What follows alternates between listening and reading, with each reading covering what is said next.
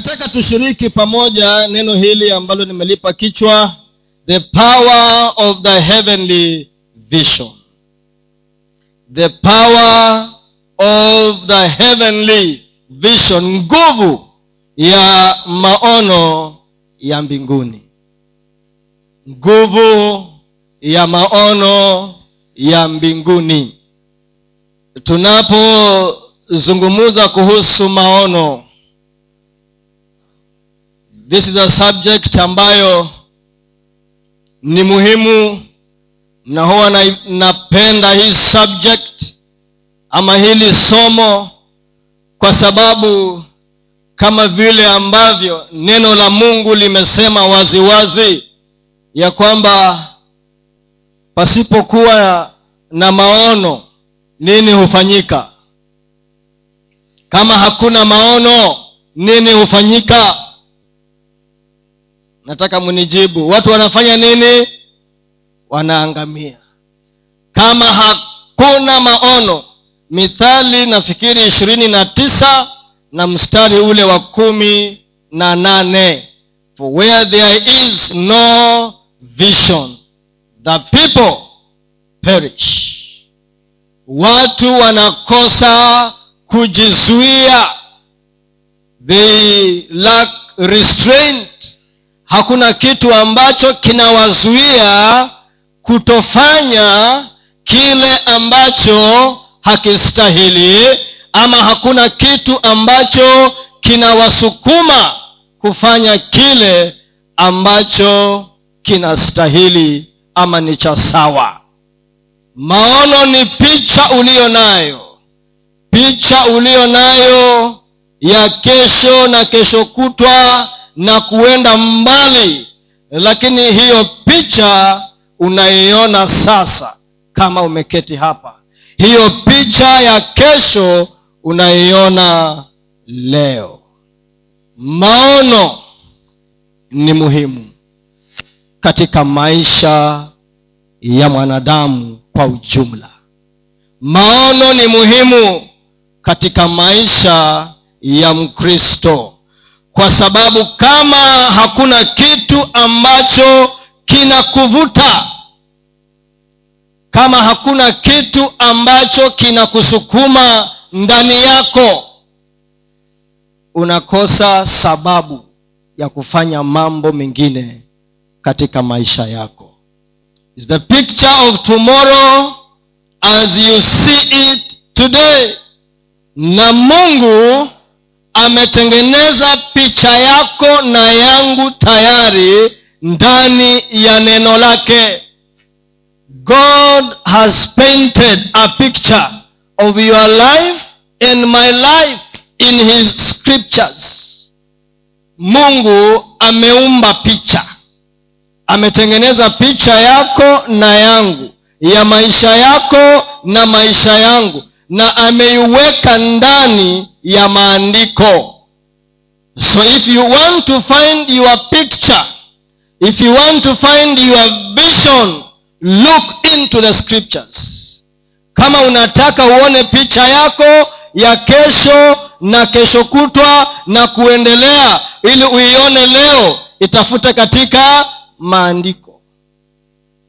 God always paints a mental picture in the minds of his people that he interacts with on a daily basis. Na ameweka. Ndio kwa sababu ukisoma maandiko unajiona jinsi wewe ulivyo na vile ambavyo mungu anataka uwe katika maisha yako. Maono ni muhimu sana nikikumbuka wakati nilipokuwa ninaanza kazi kuna mambo mengi sikujua na baadaye nikaja kuona ya kwamba my vision was not clear. Sikujua wakati huo nilikuwa ninaona picha gani kule mbele na kwa sababu sikuelewa ama sikuwa na ufahamu mzuri kuna mambo mengi ambayo niliyafanya ambayo nisingeyafanya. Kwa sababu sikuwa naona picha iliyo mbele sawa sawa. So swali langu asubuhi ya leo ni picha gani umeweka mbele yako? What picture is ahead of you this morning? Tunaongea kuhusu the power of the heavenly vision. Na tutaangalia maisha ya mtu mmoja tu kwa kifupi katika neno la mungu. Tutamwangalia paulo. Nataka tumwangalie paulo. Paul. Na tutasoma kitabu cha matendo ya mitume acts chapter number 26 anzia mstari wa kumi na mbili mpaka wa ishirini na tisa matendo ya mitume ishirini na sita kwanzia kumi na mbili mpaka ishirini na tisa. Okay. Unaweza ukanisomea tafadhali? Tusomee. Acts 26 matendo ya ishirini na sita tuanze kumi na mbili hadi ishirini na tisa. Basi katika kazi hiyo nilipokuwa nikienda dameski mwenye mamlaka na maagizo ya wakuu wa makuhani. E mfalme ndipo wakati wa adhuhuri njiani naliona nuru inatoka mbinguni ipitayo mwangaza wa jua ikinimulikia mimi na wale waliofuatana nami pande zote. Tukaanguka nchi sote nikasikia sauti ikisema nami kwa lugha ya kibrania sauli sauli mbona waniudhi? Ni vigumu kwako kupiga mateke mkochoo mchokoo nami nikasema wewe unani bwana? Bwana akaniambia mimi ni yesu ambaye wewe unaniudhi. Lakini inuka usimame kwa miguu yako maana nime- nimekutokea kwa sababu hii. Nikuweke wewe uwe mtumishi na shahidi wa mambo haya uliyoyaona na wa mambo ambayo katika hayo nitajidhihirisha kwako. Niki- nikikuokoa na watu wako na watu wa mataifa ambao na kutuma kwao uwafumbue macho yao na kuwageuza waiache giza na kuielekea nuru waziache na nguvu za shetani na kumwelekea mungu kisha wapate msamaha wa dhambi zao na urithi miongoni mwao walio- waliotakaswa kwa imani iliyo kwangu mimi. 19 kwa hiyo e mfalme agripa sikuyaasi yale maono ya mbinguni bali kwanza niliwahubiri wale wa dameski na yerusalemu na katika nchi yote ya uyahudi na watu wa mataifa kwamba watubu na kumwelekea mungu wakiyatenda matendo yanayopatana na kutubu kwao. Kwa sababu hayo wayahudi wakanikamata ndani ya hekalu wakajaribu kuniua. Basi kwa kuwa nimeupata msaada utokao kwa mungu nimesimama hata leo hivi nikiwashuhudia wadogo kwa wakubwa wala sisemi neno ila yale ambayo manabii na musa waliyasema kwamba yatakuwa. Ya kwamba kristo hana budi kuteswa na ya kwamba yeye kwanza kwa kufufuliwa katika wafu atatangaza habari za nuru kwa watu wake na kwa watu wa mataifa. 24 alipokuwa akijitetea hivi festo akasema kwa sauti kuu paulo una wazimu kusoma kwako kwingi kum, kumekugeuza akili lakini paulo akasema sina wazimu efesto mtukufu bali nanena maneno ya kweli na ya akili kamili. Kwa maana mfalme anajua habari za mambo haya nami naweza kusema naye kwa ujasiri kwa sababu najua sana ya kuwa hapana neno moja katika hayo asilolijua. Kwa maana jambo hili halikutendeka pembeni mfalme agripa je waamini ma, manabii? Najua ya kuwa waamini. Agripa akamwambia paulo kwa maneno machache kwa maneno machache wadhani kunifanya na mimi kuwa mkristo. Paulo akamjibu paulo akamjibu namwomba mungu kwamba ikiwa kwa machache au ikiwa kwa mengi si wewe tu ila na hao wao na hao wote wanaonisikia leo wawe kama mimi isipokuwa vifungo hivi. Amen. Amen. Nataka tuangalie maono ya mungu juu ama katika maisha ya paulo. Na hayo maono yalimgeuza ama yalifanya kazi namna gani katika maisha ya paulo alafu nasi tujiangalie maono ya mungu juu ya maisha yetu. Ni yapi? Na tujifunze machache kutoka kwa paulo.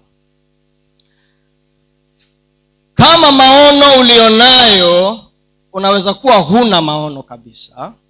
Ama uko nayo lakini haujaamini kama kweli ni hayo. Ama ni madogo sana ama ni makubwa sana. Sasa the size of your motivation ama nguvu ya msukumo wako ina kuwa determined na ukubwa wa picha ambayo unaiona. The size of your motivation inalingana na ile picha ambayo unaiona iliyo mbele yako na hiyo ndiyo itaamua vile utaishi maisha yako. Kwa sababu ukweli ni kwamba tupende tusipende kama vile neno la mungu limesema wazi ya kwamba kama hakuna maono utaishi kiholela holela. Kama hakuna mwelekeo mzuri utapotea utaangamia. Kama hakuna mwelekeo mzuri people will take advantage of your life. Wewe utakuwa ni basi ya kwenda njia yoyote. Kwa sababu gani? Kule mbele hakuna picha ambayo umeiweka unaiangalia vizuri. The smaller the vision the smaller the motivation. But the bigger the vision the higher the motivation. Tunamwangalia paulo hapa.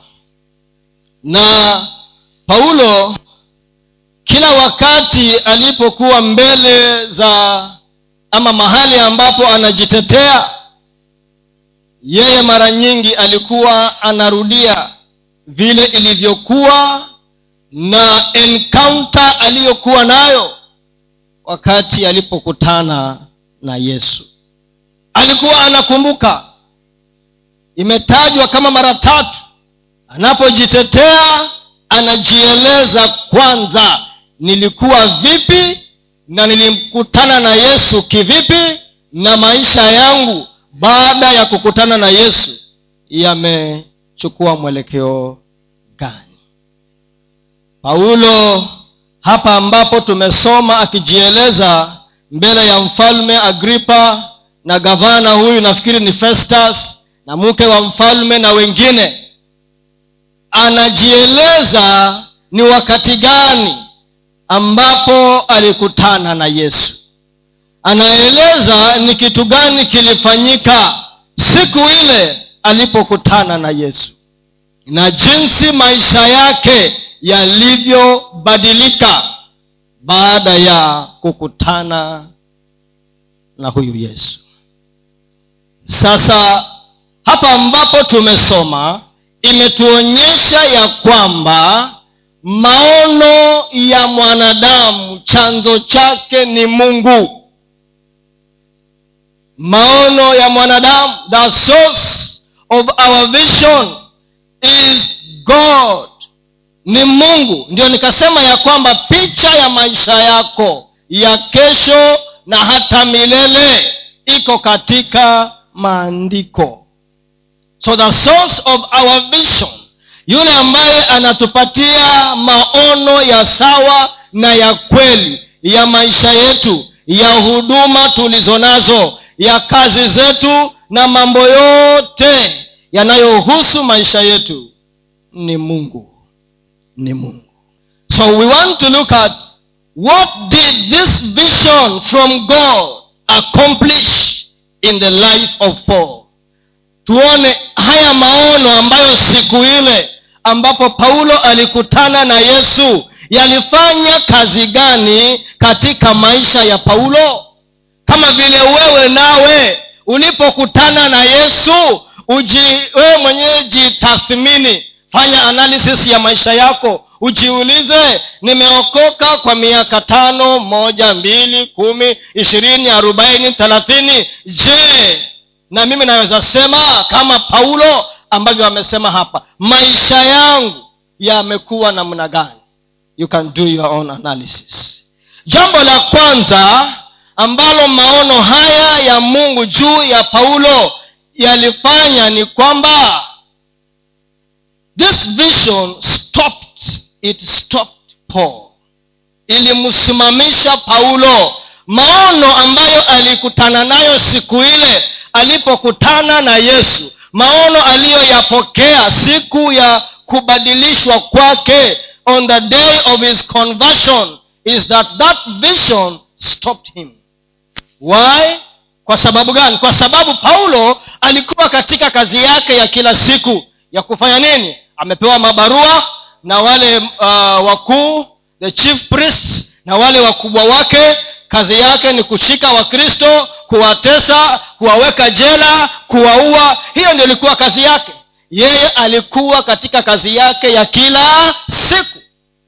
Si hata wewe unakumbuka siku ulipookoka kama unaikumbuka ulikuwa pengine unaendelea na kazi yako ya kila siku ama ulikuwa hata ni mlevi ama ulikuwa ume, unapita barabarani ukasikia mahubiri yakakuvutia. Ama rafiki yako alikukaribisha ukaenda wapi? Kanisani. Kila mtu ako na encounter yake. But on that day that vision stopped. Paul ilimsimamisha. Na ilipomsimamisha pale akajitambua. Akaelewa ya kwamba unajua yeye alikuwa na bidii ya ile kazi ambayo alikuwa anafanya.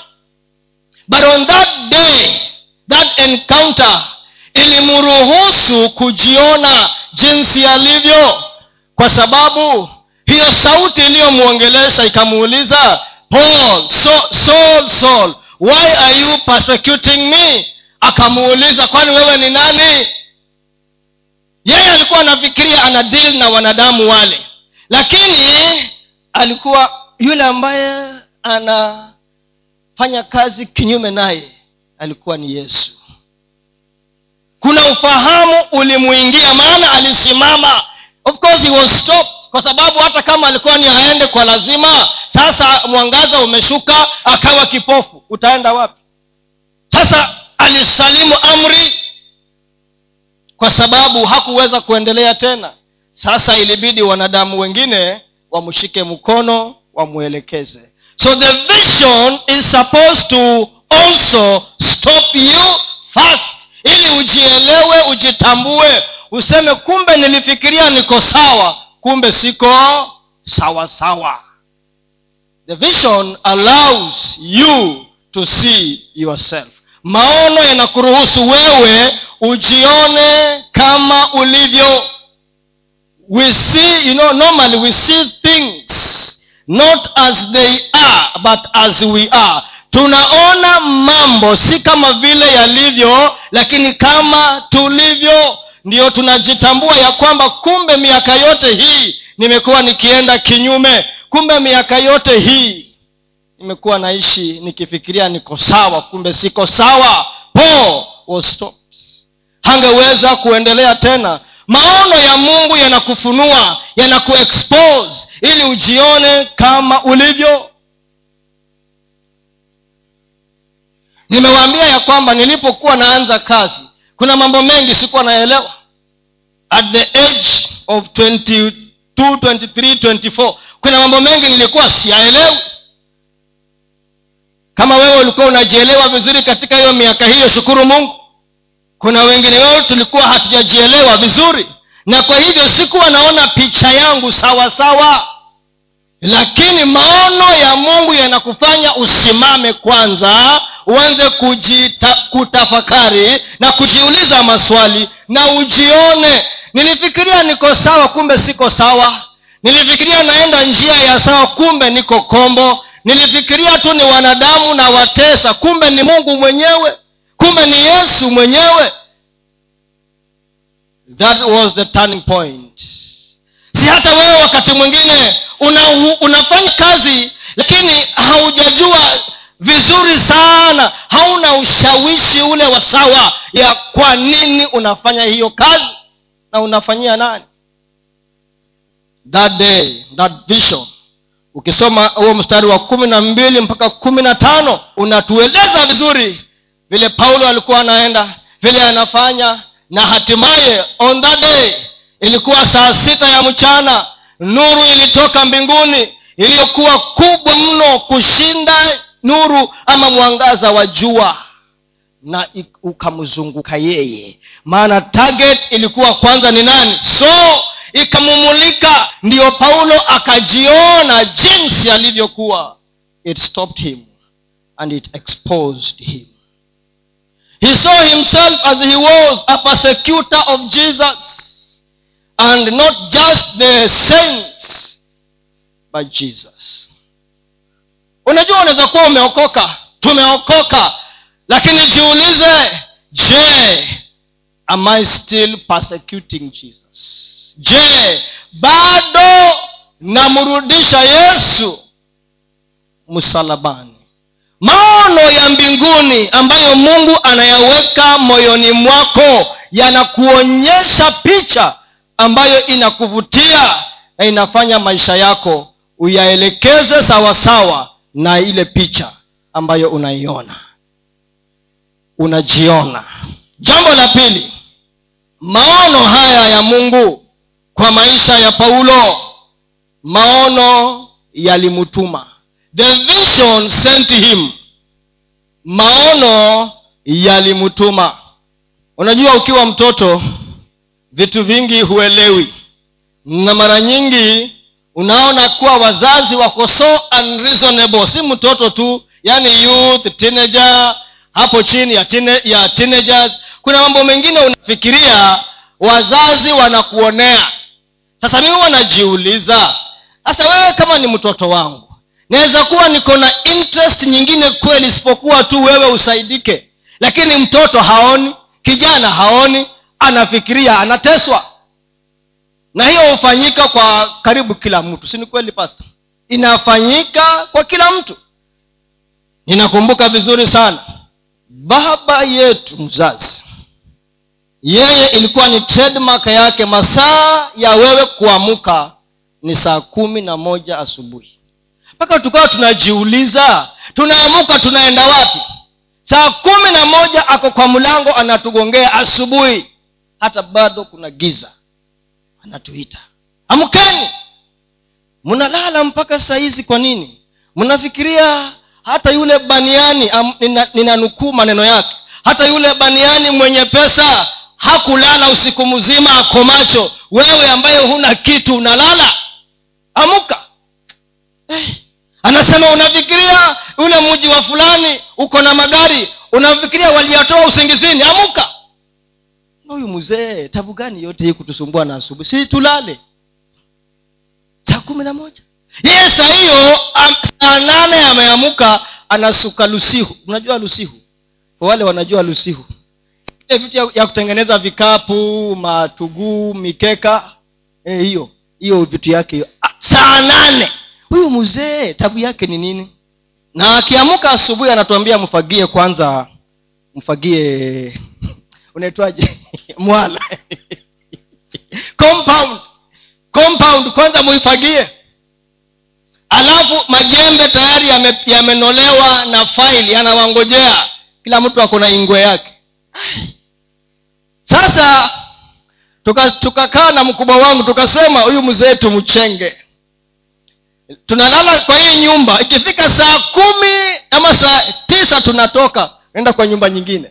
Tumelala kule tunamsikia anabisha huko na hakuna mtu. Ambia wacha aendelee. Angalau tusongeze masaa. Lakini baadaye nikaelewa ya kwamba alikuwa na maono. Mimi mwenyewe sijielewi lakini yeye ana maono ya maisha yangu ya mbali sana.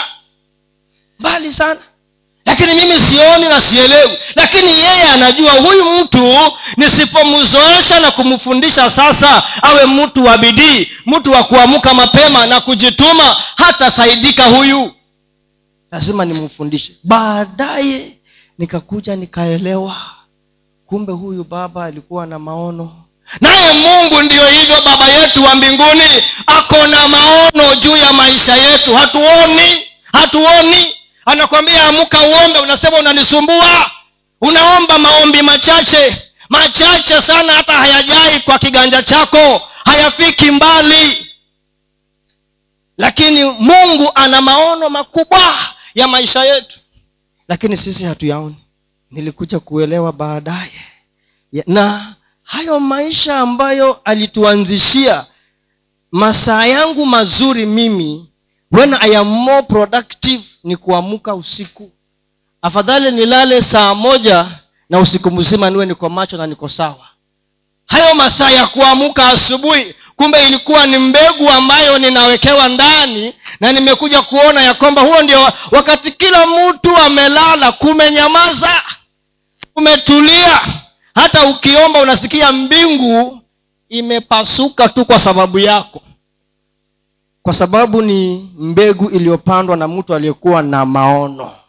Ndiyo yakamtuma afanye vile ambavyo alitufanyia.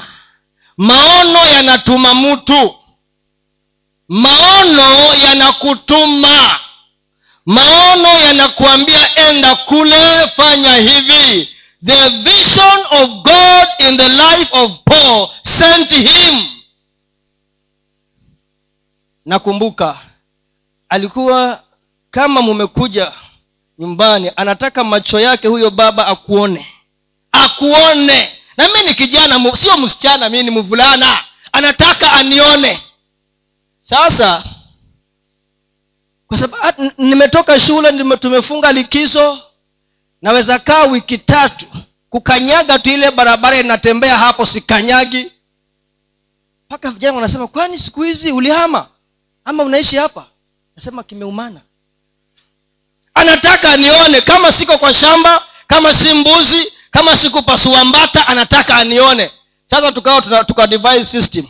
Tunashika njia ya kuenda kwa choo. Si anajua hawa wanaenda chooni eh? tunavuka huko mbele tuende mbele. Vijana mko na ujanja lakini haufikishi mahali. Hata wewe ni mzee lakini ni mjanja na yesu na mungu. Hakuna ujanja hey, hakuna ujanja. Tuliujaribu. Eti unaenda kwa choo kumbe si choo unavuka. Unaenda kwa majaribu kutembea kusalimia mabeste lakini mzee aliyekuwa na maono alikuwa anatusaidia.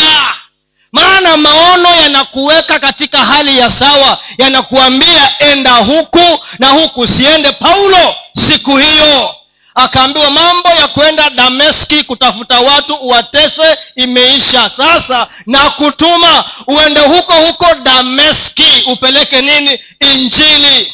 Maono yanakutuma. Sasa swali ni maono tuliyonayo kutoka kwa mungu yametutuma tuende wapi?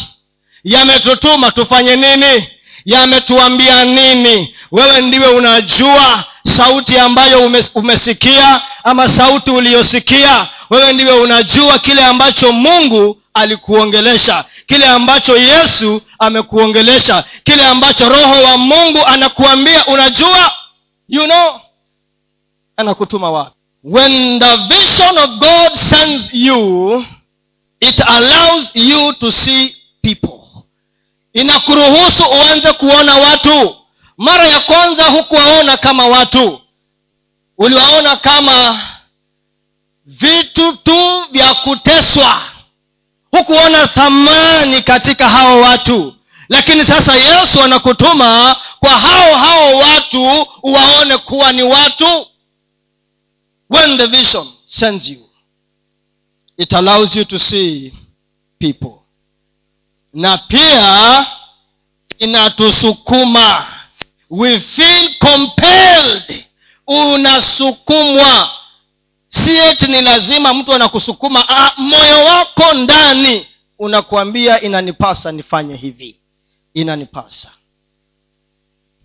What have you been sent to do? Umetumwa ufanye nini? Umetumwa uende wapi? Umetumwa uende kwa nani? Hayo ndiyo maono ya mungu juu ya maisha ya kila mmoja wetu. Lazima tujiulize maswali hayo na tupate majibu. Jambo la tatu maono haya ya mungu juu ya maisha ya paulo yalifanya nini?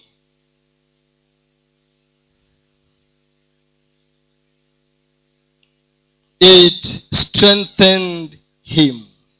Maono haya ya mungu juu ya maisha yake yalimtia nguvu. Yalimtia nguvu. Hayo maono ya mungu juu ya maisha yake yalimtia nguvu. Wakati mwingine unaweza kuwa unajiuliza basi mimi nitafanya nini?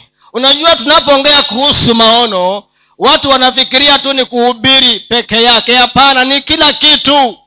Ni hiyo huduma ni kuhubiri ni kufagia ni kazi yako ya kila siku ni biashara yako ni nyumbani kwako ni masomo ni shuleni. Kuna maono ya kila kitu na yote kwa pamoja ni kifurushi na ni picha unaiweka pale na unaiona kila asubuhi na inakuvuta. Inakutia nguvu. Kijana mmoja mdogo sana akiwa shule ya chini kule kabisa huko uzunguni huko. Ikawa ni wakati wa baridi sana. Sasa kijana alikuwa kazi yake anaamka asubuhi na ndugu yake wanaenda kwa darasa kuhakisha kuna jiko limewekwa linawakishwa kwanza ili angalau lilete nini? Joto. Ndio wale wanafunzi wengine wakija darasa liko na joto ili wengine wasome vizuri. Mtoto mdogo tu. A true story.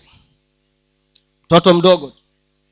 Hicho ndicho kitu ambacho huyo mtoto alijihisi kufanya. Hakuambiwa na mtu aende afanye Aa, hiyo ilikuwa ni huduma yake. Kuna baridi na kumewekwa jiko akajitolea mimi nitakuwa kila asubuhi. Maana alikuwa anaishi karibu na na shule. Wewe unaishi karibu na kanisa lakini unaingia wa unaingia wa mwisho. Mpaka unafungiwa hapo nje unawekewa viti kwa karibu na hii spika hapa. Nakaa hapa nje. Na unaishi hapa pua na mdomo so siku moja huyu kijana akaenda shuleni na ndugu yake. Asubuhi kumbe kuna mtu aliweka petroli karibu na hilo jiko. Kuwasha jiko huku petroli ikafanya nini? Ikalipuka. Ndugu yake alikufa hapo on the spot. Yeye alichomeka kuanzia huku chini hapa mpaka chini yote. Kwisha. Sasa mamake alipokuja kumchukua pale alidhania hata amekufa. Kijana mdogo kampeleka hospitalini wakamwambia huyu tu hatuoni kama atatoboa. Hatuoni kama atatoboa. Lakini aliendelea kutibiwa na baada ya muda akaambia mamake najua alikuwa ameambiwa hutaitembea tena utabaki in a vegetative state. Akamwambia mamake alipoanza ku, kuweza kuongea akamwambia mamake ninaamini ya kwamba siku moja nitatembea tena. Ninaamini ya kwamba siku moja si kutembea tu nitakimbia nitakuwa mwanariadha. Siku mmoja nitakuwa mwanariadha. Na akawa anatumia ule mstari wa bibilia ya kwamba wale wanaomongojea bwana watapata nini? Nguvu mpya. Kijana mdogo huyu anasema wale wanaomngojea bwana anaambia mamake wale wanaomngojea bwana watapata nguvu mpya. Sa siku moja akawa ameketi kwa kiti chake cha kusukumwa na mamake amemwambia usitoke hapa. Mamake alipotoka akajiinua akaanza kutembea. Kila wakati kama mamake ametoka anajiinua anatembea. Baada ya muda akaanza kupata nguvu akaanza kutembea. Anasema siku moja nitatembea na siku moja si kutembea tu nitakuwa mwana riadha nikate hiyo story. Na ni kweli huyo kijana alikuja akatembea na ni kweli akawa mwanariadha na si mwanariadha tu akapata nishani etwa nini? Nishani. Ya dhahabu kwa sababu maono aliyokuwa nayo kule mbele picha ilikuwa inamvutia. Alafu ndani yake kuna ushawishi. Unamwambia wanaomungojea bwana.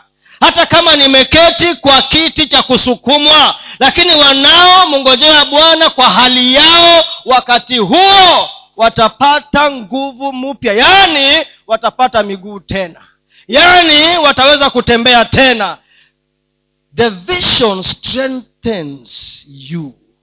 Maono yanakutia nguvu wewe ya kuvumilia. Wakati ambapo hauna sababu ya kuvumilia but because of the vision kama vile paulo ilivyomfanya. Unafikiria huyu paulo wakati alipopata kubadilishwa siku ile wale mabosi wake walifanya nini? Ama wangesema nini? Sababu alikuwa ameajiriwa huyu alikuwa anafanya kazi. Sini kazi anafanya? Hasa wewe tayari umeokoka unapigia simu bos kwanzia leo nimerudisha mafail mabarua nimeleta kazi nimewacha. Na ujue ya kwamba paulo hata kama alikuwa hajaokoka alikuwa kijana msomi. Alikuwa kijana msomi alikuwa mtu mwenye nguvu na uwezo na bidii hata kabla hajaokoka. Na ujue mungu kama vile tu mungu anataka kutumia vilivyo vizuri hata shetani naye anataka nini? Kutumia vilivyo vizuri. You can imagine what happened. Lakini on a single day in a moment everything changes. Baada ya siku tatu ameanza kuona amebatizwa amejazwa na nguvu za roho mtakatifu ameanza anaingia tayari masinagogi. Kule ambako alikuwa anatoa watu awapeleke jela ndio anaingia sasa akiwaambia yesu ni bwana. Yesu ndiye yule aliyekuwa hapa akafa na akafufuka. The same. What happened? Strength nguvu ilimwingia. Kwa sababu kile ambacho alielezewa na kile ambacho alikisikia kwa yesu kilimtia nguvu. God strengthened him through this vision. Vision enables us to continue despite the struggles and lack of resources times of persecution and hardships. Vision carries you along ni kitu gani kinakufanya uamuke asubuhi uombee kama hakuna kitu ambacho unakiona? Na isiwe tu ni kwa sababu ya kitu ambacho unataka upate wewe. Hapana. Maono ya mungu is not about you. Sawa sawa eh? maono ya mungu kwa maisha yako kwanza si kwa sababu yako ni kwa sababu yake kwanza. So kama unaamuka tu asubuhi uombe kwa sababu ya upate tu kitu ambacho unakitafuta. That vision is too small. Kama unaamuka tu uombee chakula peke yake upate ule ama ni karo ya shule ama siseme ati hayo si mambo ya kuombea ah, ni mazuri lakini there's a bigger picture. There's a bigger vision ambayo ni kuhusu mungu na ufalme wake. Vision strengthened paul number four. Jambo la nne. Maono haya ambayo mungu aliingiza katika maisha ya paulo. This vision stretched him. The vision expanded him. Maono haya yalimuongeza yalimusukuma yalimupanua yalimuongeza ikamfanya awe zaidi paul became bigger became better. This vision expanded the life of paul. Na hivyo ndio maono ya mungu maishani mwetu ni yawe yanatupanua yanatustretch. Tunaenda zaidi ya mipaka ambayo tumejiwekea. Limits. There are limits. Vision inakufanya unavunja limits. Vision inakufanya maono yanakufanya unavunja nini? Limits. Limits. Zamani walikuwa wanasema ya kwamba mwanadamu wa kawaida hawezi akakimbia mbio zile ndefu za maili moja. Hawezi akakimbia kwa muda chini ya dakika nne. Na akikimbia huyo mwanadamu atapasuka mapafu na moyo wake utawacha kufanya kazi na atakufa. Madaktari na wataalamu wakasema haiwezekani. Mwanadamu mimi na wewe kukimbia. One mile in less than four minutes. Kijana mmoja aliyekuwa na ndoto ya kuwa mwanariadha akasema ya kwamba nataka nijaribu. Nataka ni nataka nijaribu. Kwani esther? Esther si ali, alikuwa anajua ya kwamba huwezi kuenda kwa mfalme kama hajafanya nini? Hajakuita. Na ukijipeleka mwenyewe utafanyika nini? Dawa yake ni kuuawa. So it was an impossibility. Ilikuwa haiwezekani. Lakini modekai alikuwa na picha tofauti. Akamwambia ni sawa huwezi jua ni kwa nini uliingia katika ufalume huo kwa wakati kama huu. Unaweza fikiria kwamba eti wewe utaokoka. Jua ya kwamba hata usipo usiposimama wewe mungu atainua njia nyingine ya kuokoa hawa wana wa israeli. It was an impossibility kulingana na sheria. Huyu kijana akasema ntajaribu akafanya mazoezi akaanza kuchukua na kufanya mazoezi. Alikuwa mwanafunzi wa chuo kikuu akisomea utabibu. Siku moja akavijaribu akaenda kukimbia. In 19, on the 6th of may in 1954 huyo kijana alikimbia akamaliza maili moja kwa dakika tatu sekunde hamsini na tisa na milisekend nne akavunja rekodi dunia nzima wakati huo. Na sasa baada ya yeye kuvunja rekodi vijana wengine tisa wakasema kama yeye amevunja hata sisi tutavunja. Nao wakavunja yao wakaweka rekodi yao.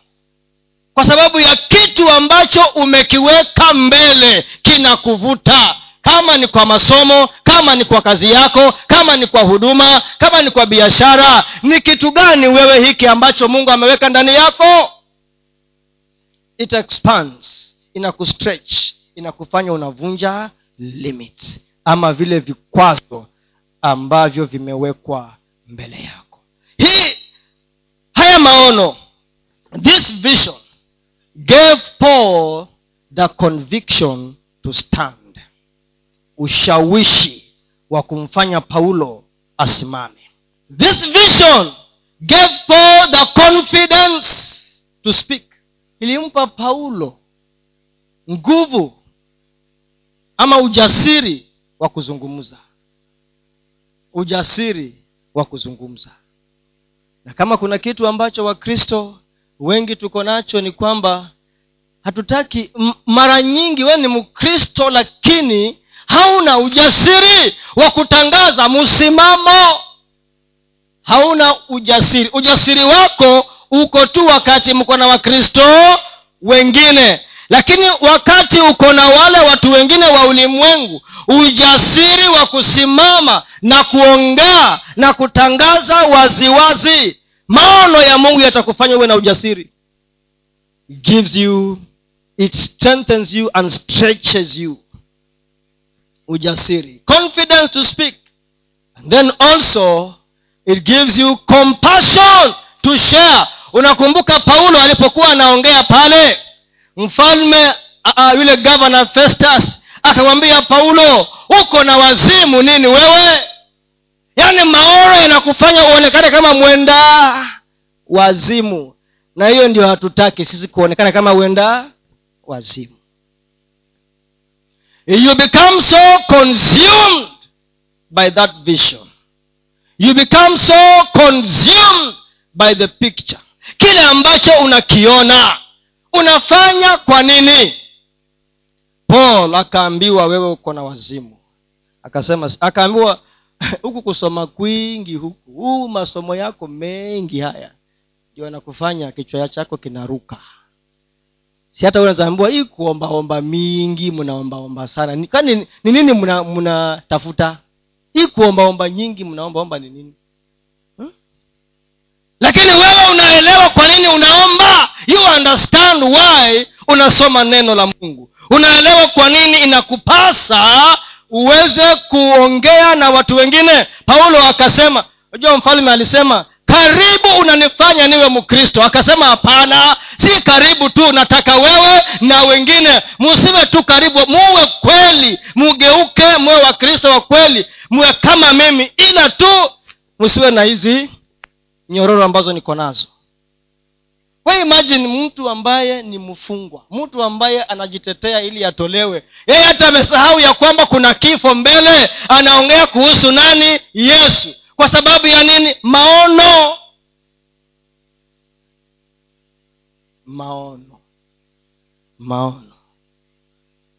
Unakuwa na ujasiri na unakuwa na huruma ya kuweza kushiriki ama kuambia wengine habari hii njema uliyo nayo. Jambo la tano na la mwisho maono yanaleta kutosheka. Unajihisi ya kwamba you are fulfilled you are satisfied. Kutosheka kutosheleka. What satisfies you? Ni kitu gani hicho ambacho wewe katika maisha yako kinakupatia furaha? Ni kitu gani ambacho katika maisha yako kinakupatia furaha? Unajua uki ukimwangalia yesu wakati alipokuwa anajaribiwa kuna mambo matatu ambayo yalijitokeza. Ukisoma luka nne na uangalie yale majaribio majaribu matatu the three temptations za yesu. Kitu cha kwanza ilikuwa ni mambo kuhusu possessions vitu.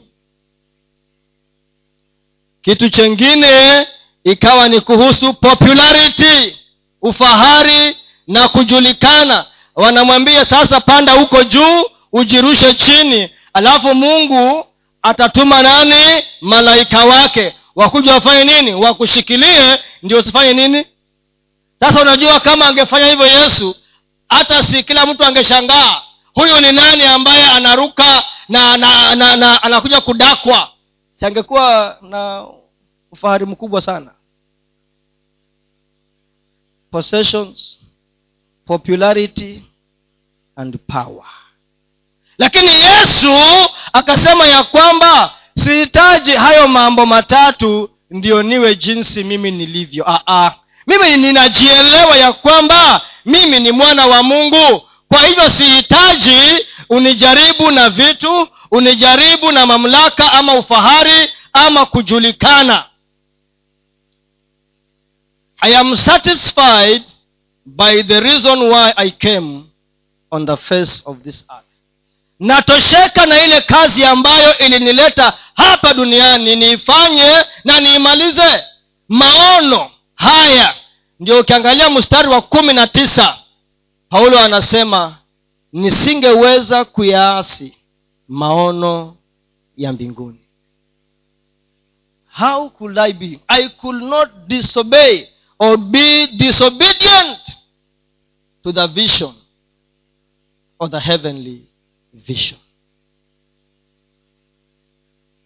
Maono yanakupatia mtazamo ambao unakutuliza mtazamo ambao unakufanya usihangaike mtazamo ambao unakufanya usiwe kila siku uko mbioni na kule unakoenda hakujulikani na hakueleweki. Unachokitafuta pia nacho hakijulikani na hakieleweki. Na ni kama unafukuza nini?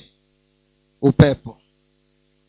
Vision motivates you na inakufanya utii. Unatii. You become obedient. Kama vile paulo ambavyo alisema ya kwamba nisingeweza kuyaasi maono ya mbinguni. So as he acted kulingana na vile mungu alikuwa amemwambia vile yesu alikuwa amemwambia he became more fulfilled. Alijihisi ametosheka. Hayo mambo matano nimeona ya kwamba yalimsaidia paulo katika maisha yake katika huduma yake hebu tu, tumalizie kusoma hapa mwanzo kumi na moja mstari wa ishirini na saba mpaka thelathini na mbili. Mwanzo kumi na moja kwanzia mstari wa ishirini na saba mpaka thelathini na mbili. Mwanzo sura ya kumi na moja ishirini na saba. ishirini na saba hadi thelathini na mbili. Na hivi ndivyo vizazi vya tera tera akamzaa abram na nahori na haran. Haran akamzaa lutu. Harani akafa kabla ya baba yake tera katika nchi aliyozaliwa yaani katika ur wa wakaldayo. Abraham na nahori wakajitwalia wake. Jina la mke wa abraham aliitwa sarai na jina la, la, la mkewe nahori aliitwa milka binti harani ambaye alikuwa baba wa milka na wa isaka. Na sarai alikuwa tasa hakuwa na mtoto. Tera akamtoa abraham mwanawe na lutu mwana wa harani mwana wa mwanawe na sarai mkwewe. Mke wa abraham mwanawe wakatoka wote katika ur wa wakaldayo waende nchi ya kanani wakafika mpaka harani wakakaa huko. Siku za tera zilikuwa miaka mia mbili na mitano tera akafa katika harani. Asante. Tukiangalia hapa tunataka tuunganishe umuhimu wa maono. Baba ya abrahamu ama abrahamu aliyekuwa anaitwa tera akaanza safari kutoka mahali alipokuwa anaishi akachukua mkewe wakaza wanawe ama mkaza mwanawe na mwanawe na mjukuu wake. Wakatoka wakielekea wapi? Kanani. They left ur wakienda wapi? Kanan kwa hivyo picha waliokuwa nayo tera alipokuwa anatoka ur ni kufika wapi? Kanan lakini wakafika harani. Na imeandikwa ya kwamba walikaa huko. They dwelt in hara but their destination ilikuwa wapi? Kana na akaishi hapo akatosheka hapo hatujaambiwa zaidi ya hapo lakini naambiwa tu walifika hapo and they dwelled there na mwishowe tera akafa. Kama maono ambayo umeyapewa haujayaamini ama haujayashikilia na ule uzito ambao unastahili huenda safari ikakwamia kanan! ikawa ni haran. Haran akatosheka. Huenda ikawa haran kulikuwa na mazingira ambayo alianza kuyazoea. Alipata watu ambao pengine hata alikuwa anawajua na haran ikawa ndio mahali kwake kwa kukaa. Lakini naamini ya kwamba alipoanza safari ndani ya moyo wake alikuwa anasema naenda wapi? Kanani. Let us strive to live up to the vision of god in our lives. Tujisukume tujibidishe tuishi kulingana na maono ya mungu katika maisha yetu. Ili tusije tukakwama katika safari ndio unaona unaanza kitu fulani ulikuwa na maono ambayo pengine haukuyaamini haukuwa ukweli umeyashikilia yalikuwa hayajakubeba una abandon ndiyo baadaye mungu akaja akamwita abrahamu na akamwambia toka uende katika nchi ambayo nitakuonyesha. Na ilikuwa bado hatimaye ni waende wapi kanaan. So huenda ikawa ule msukuma wa babake ulikuwa uko na mungu ndani yake hatuelewi. Maana hatujaambiwa hapo. Lakini mwishowe ilikuwa ni waende wapi? Kanani. So what is your canaan of course tumeokoka na tunataka hatimaye tuje tuishi pamoja na yesu. Bwana wetu yesu kristo lakini pia tuko na maono ya kifamilia tuko na maono ya kazi biashara huduma. Maono ambayo mungu ameweka ndani yetu ni yapi? Na je kila siku tunaishi maisha yetu tukisukumwa na maono yale? Wewe ni mwanafunzi lakini bado haujajua kile ambacho unatafuta. Itakuwa vigumu kuwa mtu wa bidii kwa sababu hujui kitu ambacho unakitafuta lakini kama umeweka kigingi mbele yako ambacho kinakuvuta wewe ni mwanabiashara maono yako ni yapi? Wewe ni mhubiri maono yako ni yapi? Wewe ni mke nyumbani ni mzee ni nani? It is maono ambayo mungu ameingiza ndani yako ni yapi? Ndiyo usifike haran. Maana kila mtu ako na haran at some point in their lives mahali ambapo atafika na anaanza kukwama anakutana na vikwazo anasema enough is enough. Hata hapa pia si pabaya hata hapa naweza jenga kibanda nikaishi. Hapa pia ninaweza nikafanya nini? Nikaoa na nikajenga nyumba lakini sio hapo. That is not the destination. There is still a place for you to go. Huko mbele. Akafa hapo. Akana nikawa ni ndo ndoto ambayo ilikuja ikachukuliwa tena mungu akaiingiza kwa mtoto wake. Lakini akamwambia toka kwa sababu hapo mahali ukikaa huenda pia ukafanya nini? Ukafa hapo na hawa watu ambao hawataki kuenda wapi? Kana waibrania kumi na mbili moja mpaka nne. Mumhesabu nimesema namaliza mara ngapi hiyo ni mara ya ngapi nikisema ninamaliza? Asijafika nne. Okay. Imebaki mbili ndio nimalize kweli. Ibrania kumi na mbili moja mpaka nne. Basi na sisi pia kwa kuwa tunazungukwa na wingu kubwa la mashahidi namna hii na tuweke kando kila mzigo mzito na dhambi ili ituzingayo kwa upesi na tupige mbio kwa saburi katika yale mashindano yaliyowekwa mbele yetu.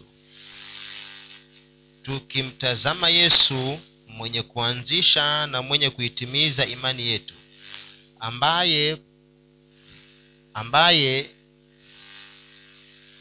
kwa ajili ya furaha iliyowekwa mbele yake aliustahimili msalaba na kuidharau aibu naye ameketi mkono wa kuume wa kiti cha enzi cha mungu. Maana mtafakarini sana yeye aliyestahimili mapingamizi makuu namna hii ya watendao dhambi juu ya nafsi zao. Msije mkachoka mkizimia mioyoni mwenu. Hamjafahamu hamjafanya vita hata kumwaga damu mkishindana na dhambi. Tena Amen. oh, nne nne nne nne amen amen. Jesus christ endured the cross. Tunaweza kuwa hatujasukumwa kufika kiwango hicho. He endured the cross. He despised the shame. Aibu. Kutoka kwa msalaba na mateso ambayo aliyapitia hostility from sinners. Watu ambao alitumwa aje awaokoe. Tumwangalie yesu. Tumesema ya kwamba mwenye maono the source ama chanzo cha maono yetu ni yesu ni mungu. So tukitaka tufaulu tumwangalie yesu.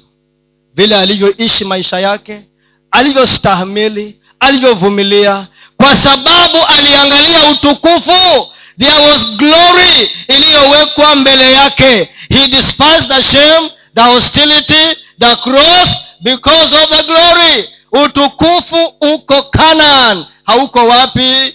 Haran. Haran ni mahali kwa kukaa na kukufa lakini canaan ndio uzima wetu uko. Tukikaa hapa hatutafika kule maono ulionayo ambayo mungu ameweka ndani yako tafadhali yalinde tafadhali yachunge yafanyie kazi ili ndio tufike wapi? Canaan mahali ambapo mungu anataka tufike. In your profession ufike the apex. Katika kazi yako the apex. Masomoni mwako the apex. Ndani ya familia apex wewe uwe na maono ya kushinda baba yako. Kama ni kijana pale mahali sisi tunafika mtoto wangu aje alipue aende wapi? Mbele. Maana maono yaliyo ndani yako ni makubwa na mungu. Kawambia kama vile baba yangu aliona mbali kuhusu maisha yangu ndivyo baba yetu wa mbinguni ameona mbali kuhusu maisha yetu. Mungu awabariki sana